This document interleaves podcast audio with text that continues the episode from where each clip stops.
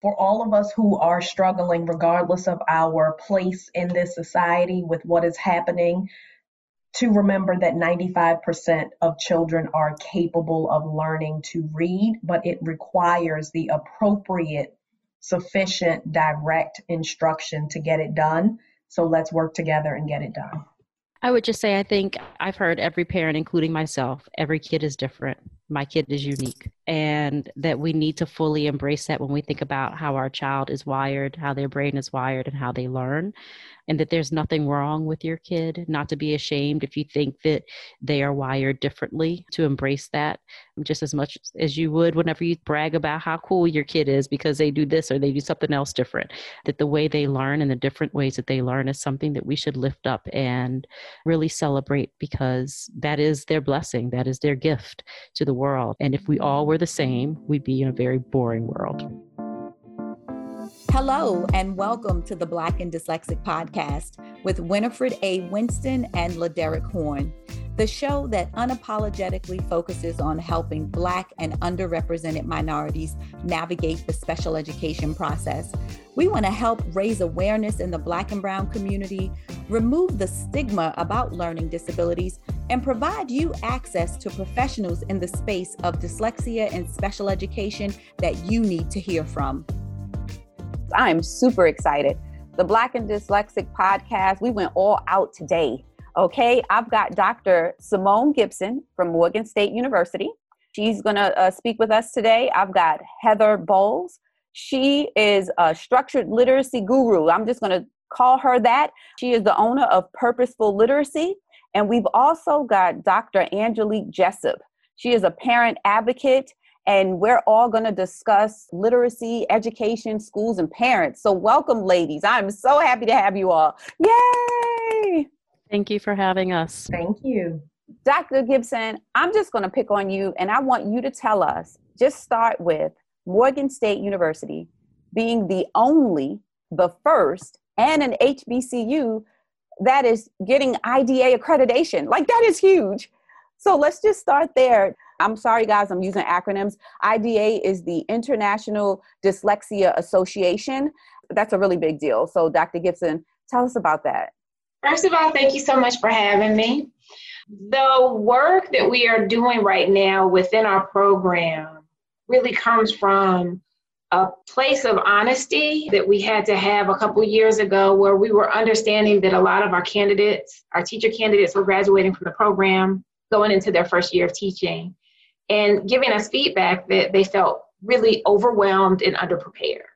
So I wish I could say that I just had this brilliant idea to just start making these changes. It, it didn't. It really came from a place of we had to make some really dramatic changes in our department so that we were better equipping our students. Morgan is at HBCU, and we know the baggage that often comes with HBCUs and the assumptions and stereotypes already about our candidates being underprepared, especially when they're working with kids outside of the Black community. But what we were learning is that whether they were working with Black kids in Baltimore City or working with uh, the most privileged children in Montgomery County, our teachers were overwhelmingly telling us, You did not do a great job preparing me to address the reading needs of my students, regardless of what their background was. So, um, our need to make some changes is really what propelled some of this energy. I had been really fortunate to be doing some work with the Odyssey School. I was doing some work with training teachers, and it was based on that relationship with the school um, that they connected me with a program called the Dyslexia Tutoring Program. So while we were making changes within our department in terms of the ways that we were training our teachers and enhancing and addressing their reading pedagogy, we concurrently established this relationship with Dyslexia Tutoring Program, which involves access and training to Orton Gillingham. So, on one hand, you have the theoretical piece where we're saying we've got to do a better job of helping our students understand what are the foundations of reading, what are the pieces of reading, and how do we as teachers break down those pieces of reading so that we are teaching reading in a way that it appeals to all kids. And we did that in collaboration with these practicum experiences we had through Dyslexia Tutoring Program, where our students were trained in OG and they were assigned a student who has been designated as having dyslexia. So these experiences together have kind of started to shape our reading work within the department. And we're starting to see some really awesome outcomes from that. This work has been in progress now for three years. So we're still young and new. But what we're recognizing is one, we were making some huge mistakes and operating the way we've been operating for the past hundred years teaching teachers the same thing the same way. We know lots of folks learn how to read through this kind of structured literacy approach, this whole literacy approach. Give kids beautiful books with lovely colors and great vocabulary, and they'll just pick it up. And we know there are lots of kids who learn that way, but we know the vast majority of people do not learn that way. And so we're teaching, we were teaching our candidates to teach kind of that old way, just if you give them great literature and you read to them enough and you make it interesting and connect it to their lives, they'll pick it up. And we know that is totally inappropriate. It's just wrong. And as a result of that thinking, and it's not just Morgan, but I can only speak for what we were doing, we failed a lot of kids because we weren't armed with how do I appropriately teach someone how to read? Just how do I make the rules of reading really explicit so you don't have to do all this guesswork? Right? Because everybody's brain isn't like created in a way to just to figure it out. Yes, um, yes. So we are really working to make sure that our candidates graduate really clear on how do I fundamentally teach someone the rules of the English language? And how do I translate those rules into helping people learn how to read and write? So that's where that structured literacy work and the work with OG comes in. So that's kind of a long and short history of how we've kind of come to this place right now and our pursuit of working to get accredited. Well, I know I've told you this and I've shared this. That's how I learned about you indirectly, right? Because I was familiar with this dyslexia tutoring program and my family wasn't eligible because they're income based. And I learned that somebody at Morgan was sending their students there for externship. I'm like, wait a minute, Morgan is doing that. Who is that? and I was trying to find you, right? Because I'm like, oh, wow. And then I was on the committee for that reading panel, and I reached out to you to invite you to the reading summit, rather, that we hosted the beginning of the year. And then you responded and said, wait a minute, I'm very interested in this. I know about OG. I'm doing X, Y, Z. And oh my gosh, I was like, I found her. I found her.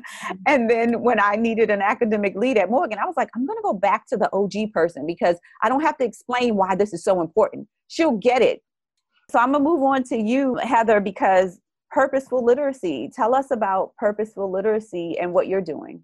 Thank you for having me again today. I just, I'm really glad to be with you. We do training and advocacy around the science of reading and the science of learning, which is really what structured literacy is all about.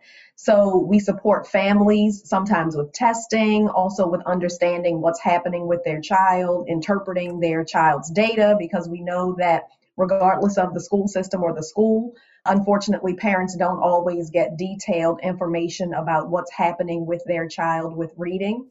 And it was really born of an idea from an organization called EAB. They were formerly known as the Education Advisory Board. Now they just go by EAB.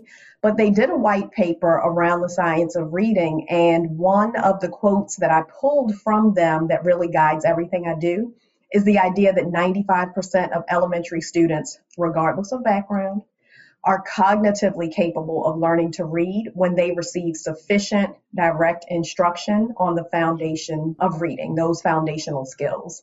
And that is also what brought me to Dr. Gibson because of her work with structured literacy and OG and my love and passion around that. We had the opportunity to connect and to know, to your point, that it's happening at the college level, which is what we need because so many teachers are unaware of how our kids actually learn how to read.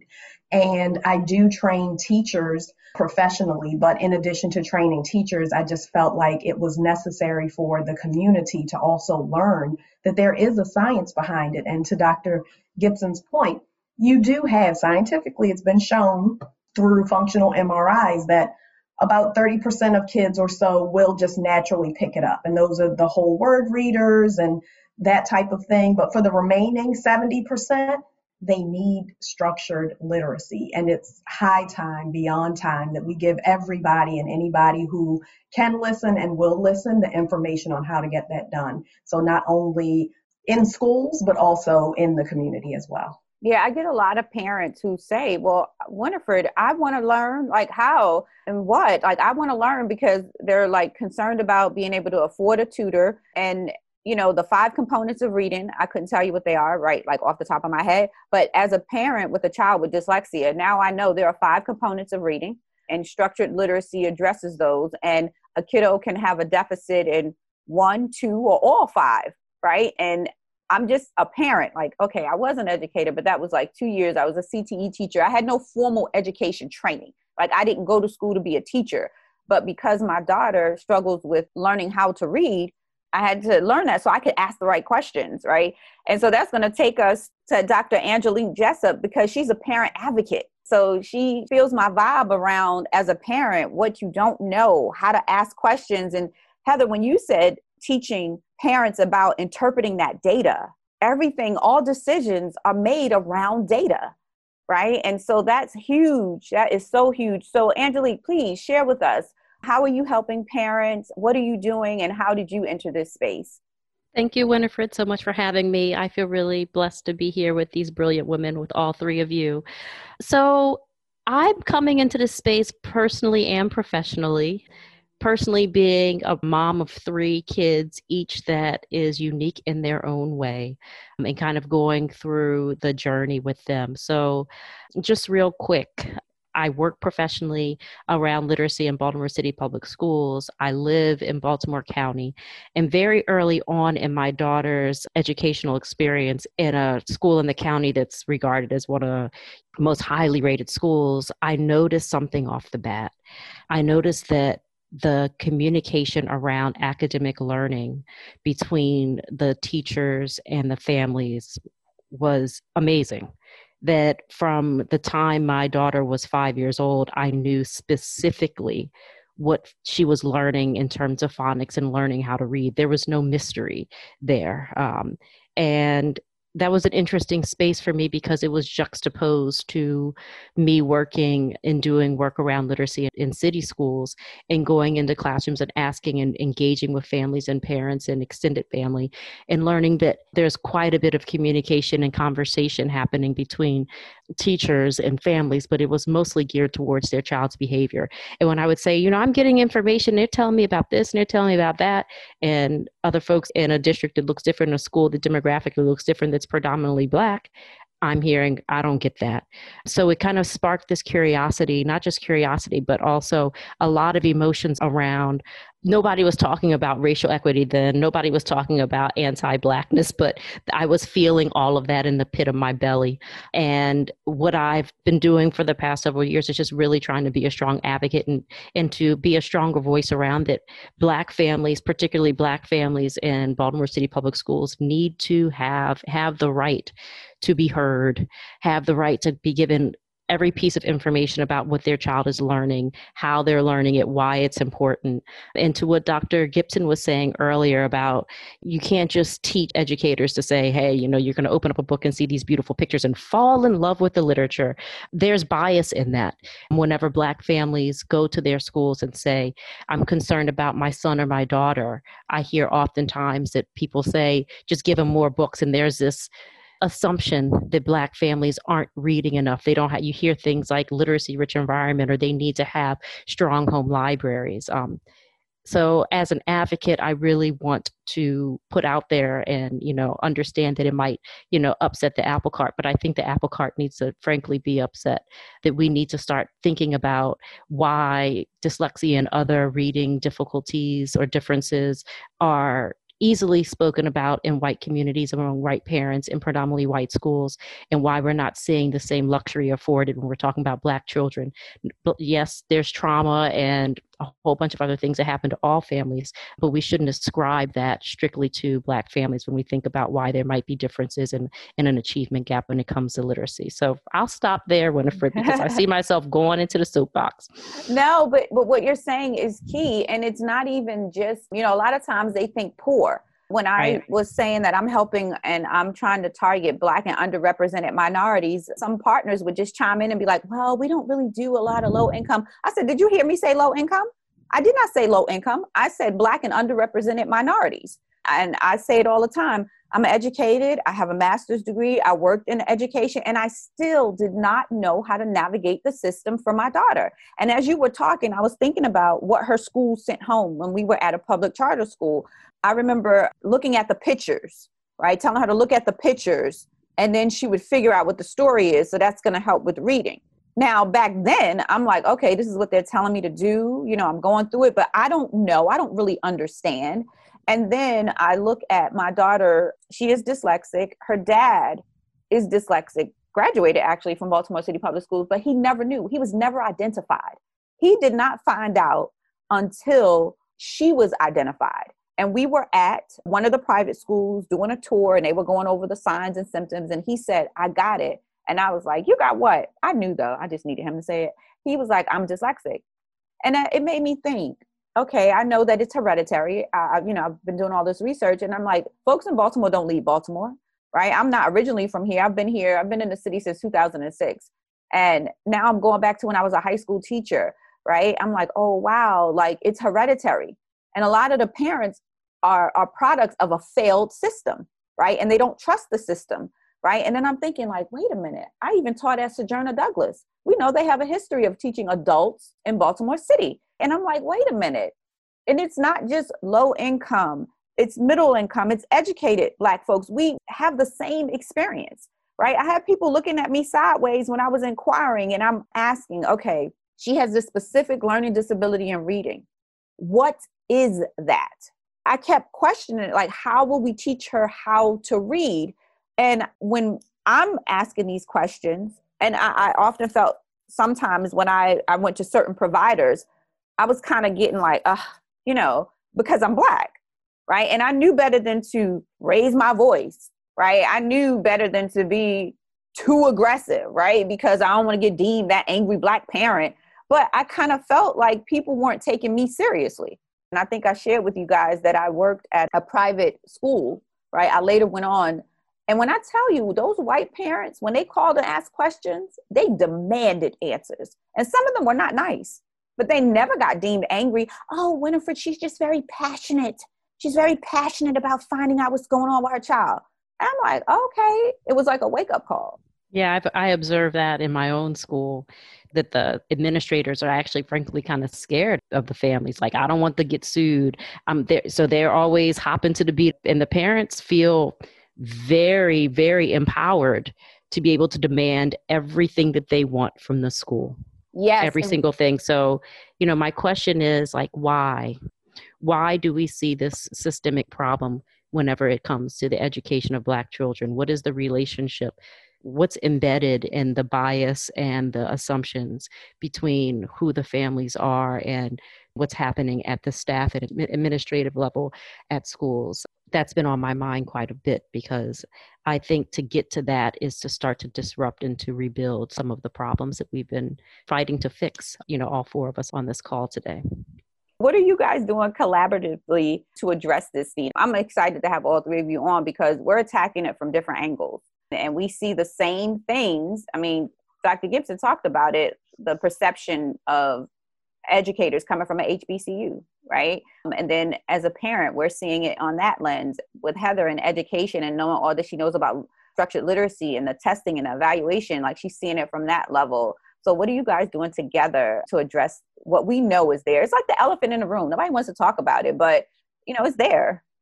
So, there are a couple things you said that I found so interesting. First of all, within a lot of academic research, the term urban is synonymous with poor and black and black is synonymous with poor, right?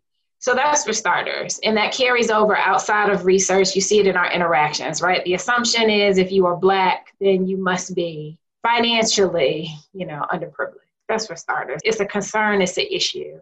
Part of what we really stress with our candidates is say what you mean just because you're black, we're not necessarily talking with about poor folk. You go in Baltimore, there's old black money in Baltimore, old black money. Same kind of old white money we talk about. Well, I mean, you know, not quite there, but we got old. So, you know, I think a lot of times people assume black is automatically synonymous with poverty. Two, OG's been around for a long time.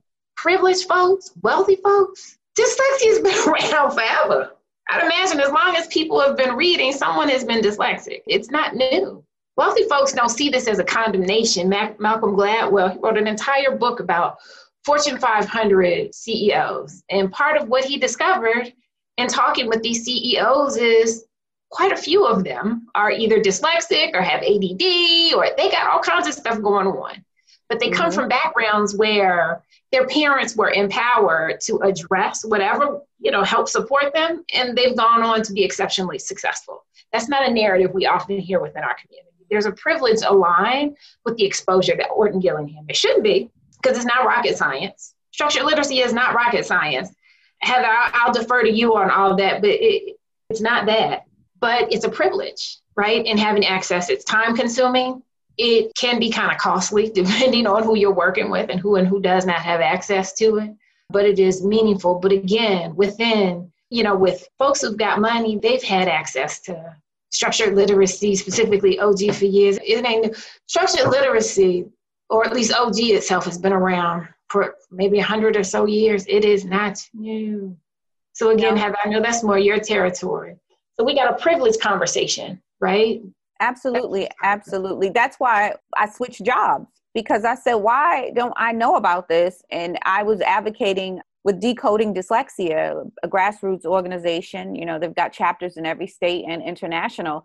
And all of mostly the majority of, of the parent advocates were white women. We were actually having meetings at Odyssey. I didn't even know Odyssey existed. I didn't know there were private dyslexia schools.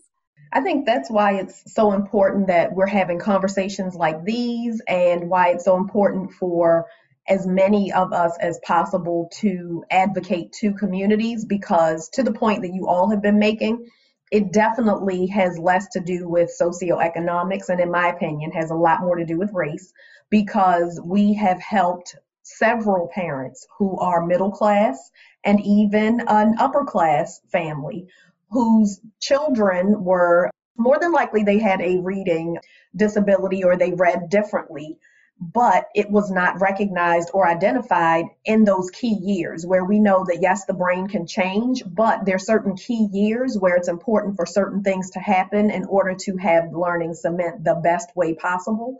And it's not until their kids are in third grade or fourth grade that then someone starts to say we think there might be a problem. Up until that point, going back to Dr. Jessup's point, it's always, oh, give them more books, read more to them, give them more of a literacy rich environment and they'll begin to do better. And then when that doesn't work and they come to me, we start to do some assessment, we realize that there are other things going on. And I think that that's also where more teacher education is important and why I was so excited to connect with these two ladies because it's scary sometimes when we think about what we have not learned. And unfortunately, education is one of those professions where, I guess, similar to medicine 100 years ago, the research that was out there kind of swirls around in the academic and in the research community before it actually gets into practice. So there are things that we have known about how we learn, and that's been applied to other fields. There are things that we have uh, learned in research about how reading works, but it hasn't been applied in education until more recently. So there are some students who may or may not be dyslexic, but because unfortunately, again, teachers do not have the requisite background to really understand how reading works, that it doesn't happen by osmosis. It's not just the presence and the sight of a book that gets me to be able to read. They're literally brain changes that happen. So we are teaching teachers words like angular gyrus and understanding the different lobes in the brain and how they actually impact the ability to read and that there are actual structural brain changes and things that happen along with reading. It's important for teachers to know that because in my impression, we want to be respected as professionals there are certain ways that we have to mirror what happens for professionals in other fields, like medicine and law, where you go back for constant continuing education. And as theory changes, we learn how to adapt practices. And it's high time that those things start to happen in education. We would love to do it within different LEAs or school districts, but sometimes it has to happen outside. And that's where we push in to not only work with teachers, but like I said, work with families because everybody needs to know that there's a science to this. Even understanding and identifying dyslexia earlier can happen when people understand and respect the science. Oh, absolutely. Absolutely. Dr. Gibson and Heather, I mean, something you both touched on was kind of like this moment whenever the for in your sense um, heather the teachers and with dr gibson with the soon to be teachers that they had this enlightened moment of like i was not taught this. I'm curious what was that exchange like? What were those discussions like? Because you go through all these years of training to be a teacher and you go through and then you become a teacher you have your own classroom and then you might go several years you know immersed and then to learn that hey this the most in my opinion the most fundamental thing that every human being needs to do to be able to read.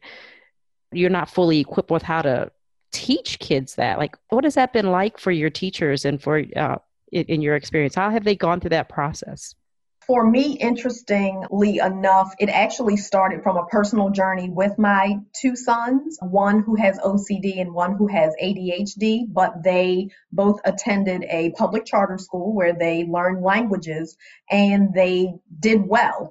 And for me, having other students that I worked with as a teacher who they were struggling. They had some of the same things like ADHD, but were struggling with one language. And I'm thinking, I'm just like the families that I served. What's the difference? So it kind of put me on a personal journey where, like some of us teachers might do, I gave my students or my children rather the assessment that I gave my students. And I started to really go through and look at the details of the data assessments. And when I realized that there was a sequence, and in this case, I'm talking about the DIBELS assessment, to the skills and started to unpack it myself, I realized, oh my gosh, like there's really a connection to what I was starting to learn about as the science of reading.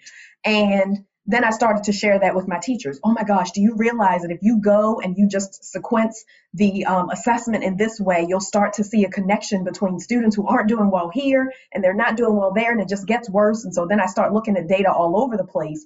And so my work started from a small subset of teachers where I was helping one who was in tears. She was about to be put on a performance plan because her kids weren't doing well. And I said, well, let's just try this. Let's kind of look at where they were not getting some clear skills. And this is the alphabetic principle. So going back to something that maybe parents of dyslexics, students or children with dyslexia might be able to relate to the sound processing and then the letters or the graphemes. I noticed that the students were not connecting the two. And so I said, well, let's do a little bit of work with giving them some deeper understanding of each one, and then let's put it back together. And within a few months, even though the kids were still well below, but the growth that they made within that window. I mean, we went from just recognizing individual sounds, we're talking about maybe one, two, or three in a minute, to getting up to 50 and 60 in a minute.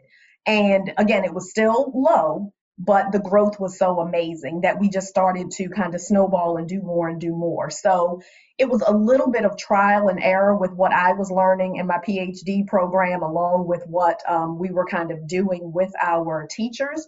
But word of mouth just got out, and more teachers wanted to experience that type of success. So it was almost painful for them to realize that there was information that was out there and that we had to almost figure it out on our own. So once we started to realize that there were things that we could actually do, it was almost kind of the way that the universe works, where you start to make connections. It was right around that time where I started to find out about the work that Dr. Gibson was doing and realizing that a program that we were using called Fundations was sort of a grandchild of Orton Gillingham. And just certain connections were starting to be made for me that just brought the work that we were doing to light. But what I will say, just kind of wrapping up to the question that you were asking, I think teachers were almost hurt that they didn't know and they wanted to know how can we learn more? Because most teachers they want to do right by their students but they need the information to help them do that. Yeah my candidates were angry. So morgan small right? Our department my students have my numbers and it's not just me. I can't just say it's me. They, that's just kind of the culture. And I was getting text messages from students one and two in the morning because at this point, when they're new, they're teachers. They are full of enthusiasm and you know this vision that they know that they're going to go into the classroom and make a difference, and that's tough. Oh my gosh, we're working on an article right now I'm forgetting the title, but something like all the enthusiasm, but none of the none of the skill, something like that. But they want to do a good job and go into classrooms and make a difference because a lot of our candidates, our teacher candidates, for whatever reason, their goal is to work with kids who look like them, or who are struggling, having reading struggles or master, whatever, right? I guess your traditional underprivileged school, like that's where a lot of them gravitate towards. And they were frustrated because they've got this enthusiasm, but not the skill to actually meaningfully address what's going on with their kids. So those who I communicated with were angry, rightfully so. You know, you pay money, you're paying however much to go to school as an education major compared to your friends who are engineering majors or biology majors and they're graduating making double what you're making. So you got the same debt and you've been in training the same amount of time, but they're graduating making more. So not only are you paying debt, making less, but you don't have the skills that you need to be impactful. So, rightfully so, many were angry, not disrespectful, not rude, but angry enough for us in the department to be like, we got to do something different. This ain't working. This is just not work. I find that fascinating because, from the parent perspective, families have the same response. Like, what do you mean? You've been working on this, you've been doing this, or there are other people who are getting this information, or I see an opportunity here. If we can strike that intersection where you've got teachers who are like, hold up, I've got all these feelings about this. You know, I got into this profession to change lives, to help lives to teach kids to be competent adults, you know, with lots of curiosity and, and, to go on and be whoever they want to be. And then you have families that want the same for their kids.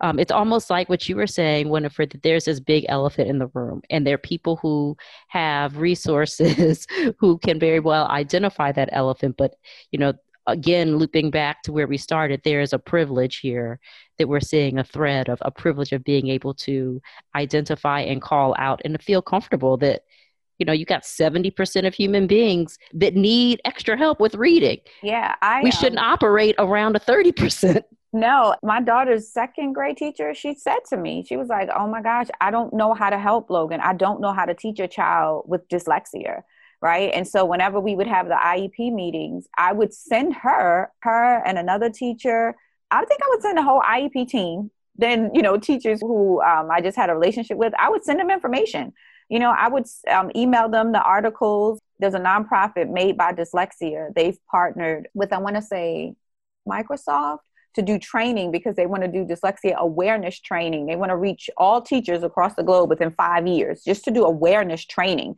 And it's like a free training. We just aren't having conversations. And when I talk about it, you know, that's why I wanted to have this podcast because I want to normalize it in our community so that we can get help right? So that we can ask the right questions. Heather, you talk about that interpreting that data. I still look at my daughter's report and there are certain things that I see for the first time. And this is a report from 2017. So how was I supposed to go into that meeting and successfully advocate for my daughter? I don't understand that damn report. I'm banking on them knowing what to do.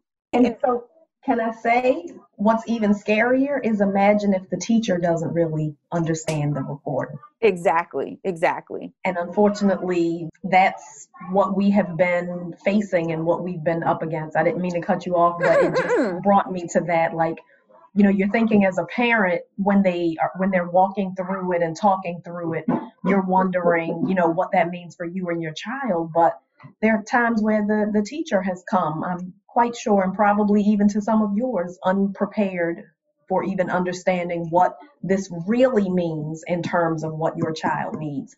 And that's why I think, especially for our community, it's so important for parents and the community at large to have an understanding because it's just unfortunate that we can't always depend on the school for whatever reason or the district for whatever reason to have the information that we need. So we have to be sure that we have and understand and have people in our corner who can support us the best way possible so that we can support our kids.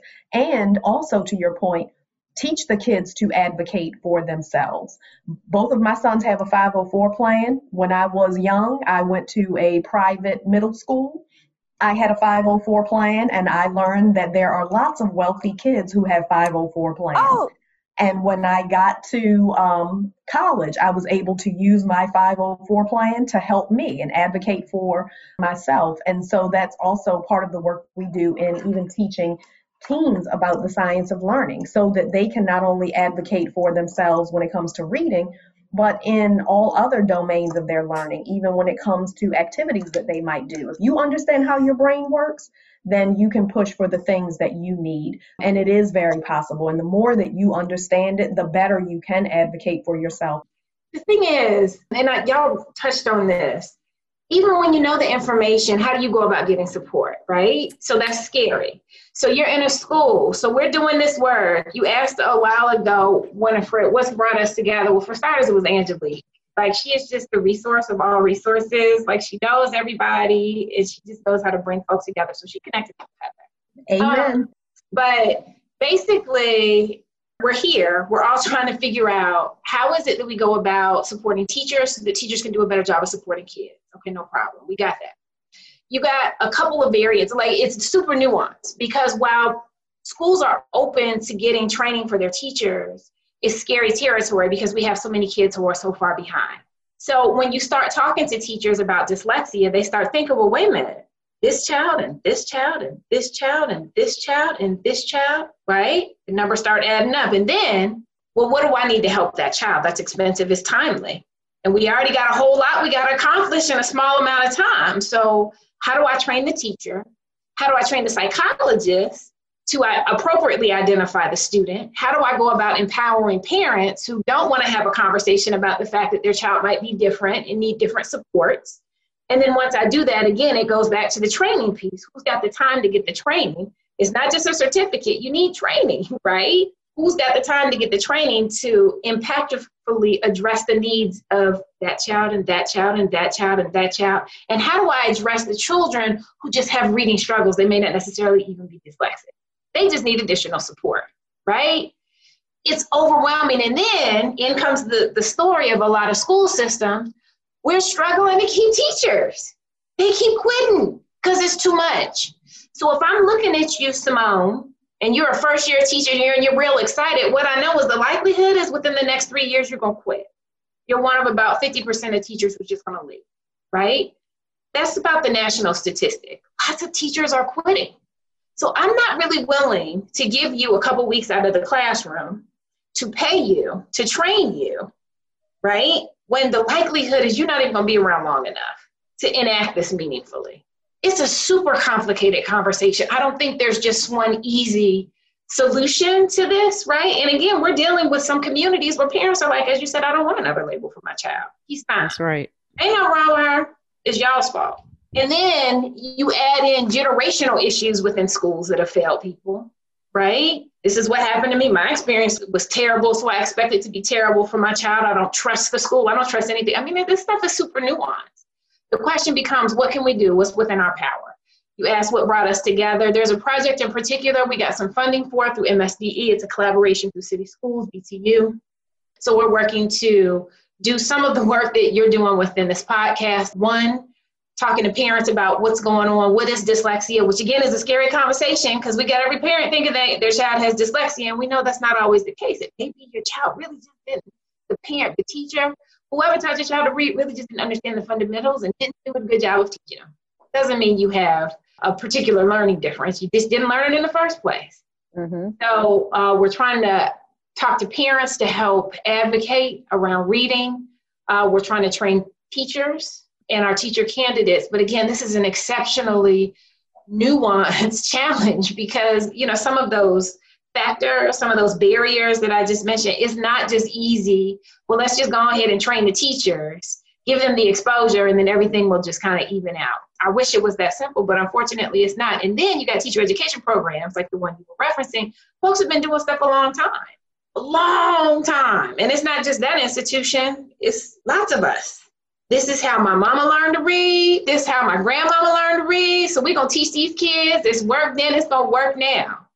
Okay. So who do you find to actually make the changes? Because everybody been doing things the same way. And how, heaven forbid you talk to a person with a PhD who has done research in this area and just how they have operated forever and they know the research and this is just what it is.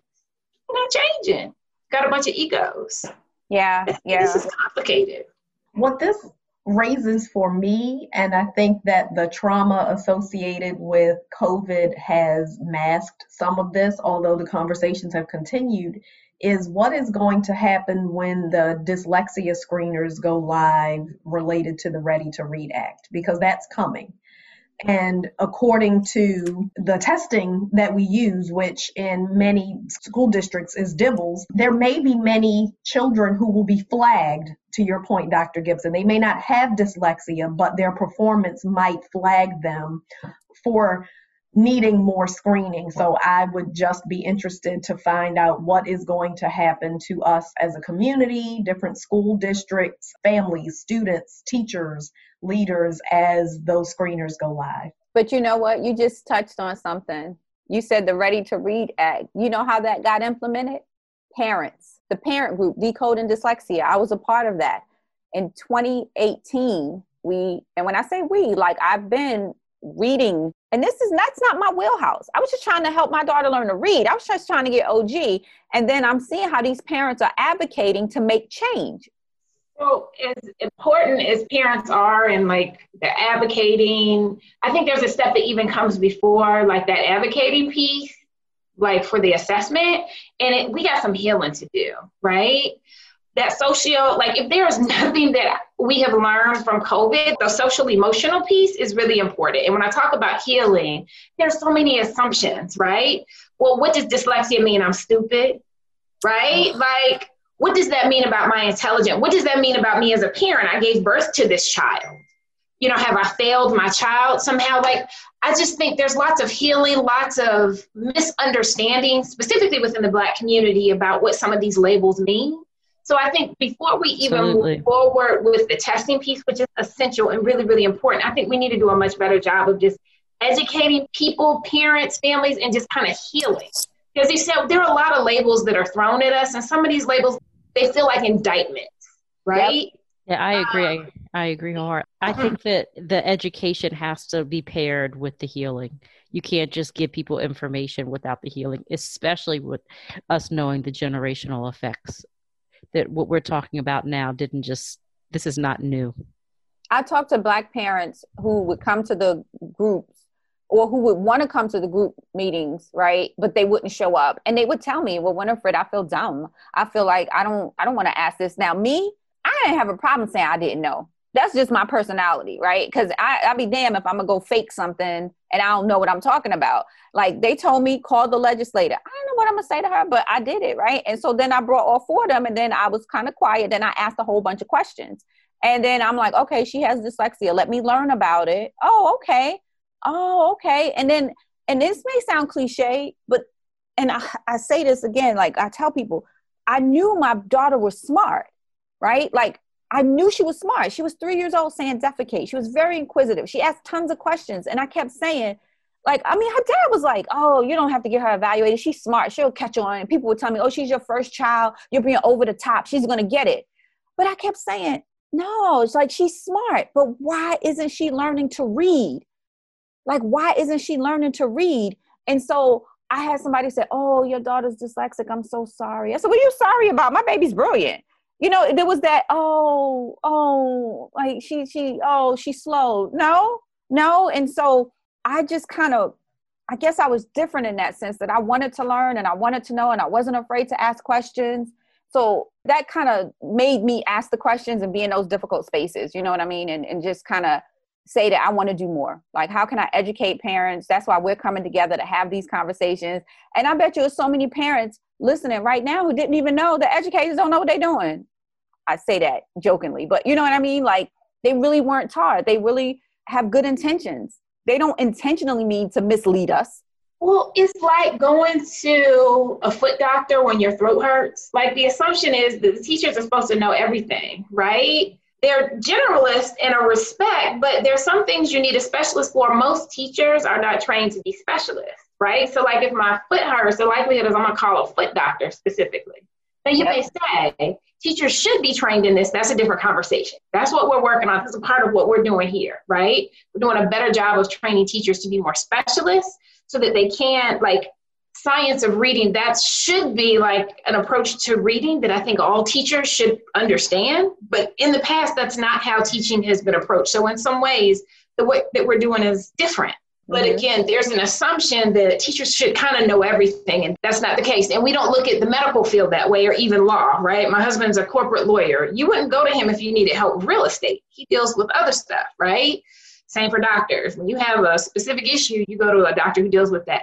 But again, so the work that we're doing is a little different in that we're saying that this specialty reading work is work that teachers need to have more access to. So it's not just for the specialists, but a lot of parents don't necessarily understand that in the past, this reading work that we're talking about that these kids need, this is work that's just going to help people read better. It's not just aligned with people who have dyslexia. I think it just works well, right? Yes, yes. yes. Um, but traditionally, it's been aligned with a very specific group of educators. Tune in next week where we'll continue to bring you lived experiences and more unfiltered conversations with experts in the field around all things Black and dyslexic. Make sure you subscribe and follow the Black and Dyslexic podcast, where we educate, empower, and equip Black and underrepresented minorities. The Black and Dyslexic podcast is partially funded by Morgan Cares and the Center for Urban Health Disparities Research and Innovation, awarded by the National Institute of Minority Health and Health Disparities. The Black and Dyslexic podcast is sponsored by Dyslexia Advocation Incorporated, a 501c3 charitable organization located in Baltimore City, Maryland, whose mission is to equip parents of children with dyslexia and other language based learning disabilities with the necessary tools to help their children become successful readers. You can find them on the web at www.soallcanread.org.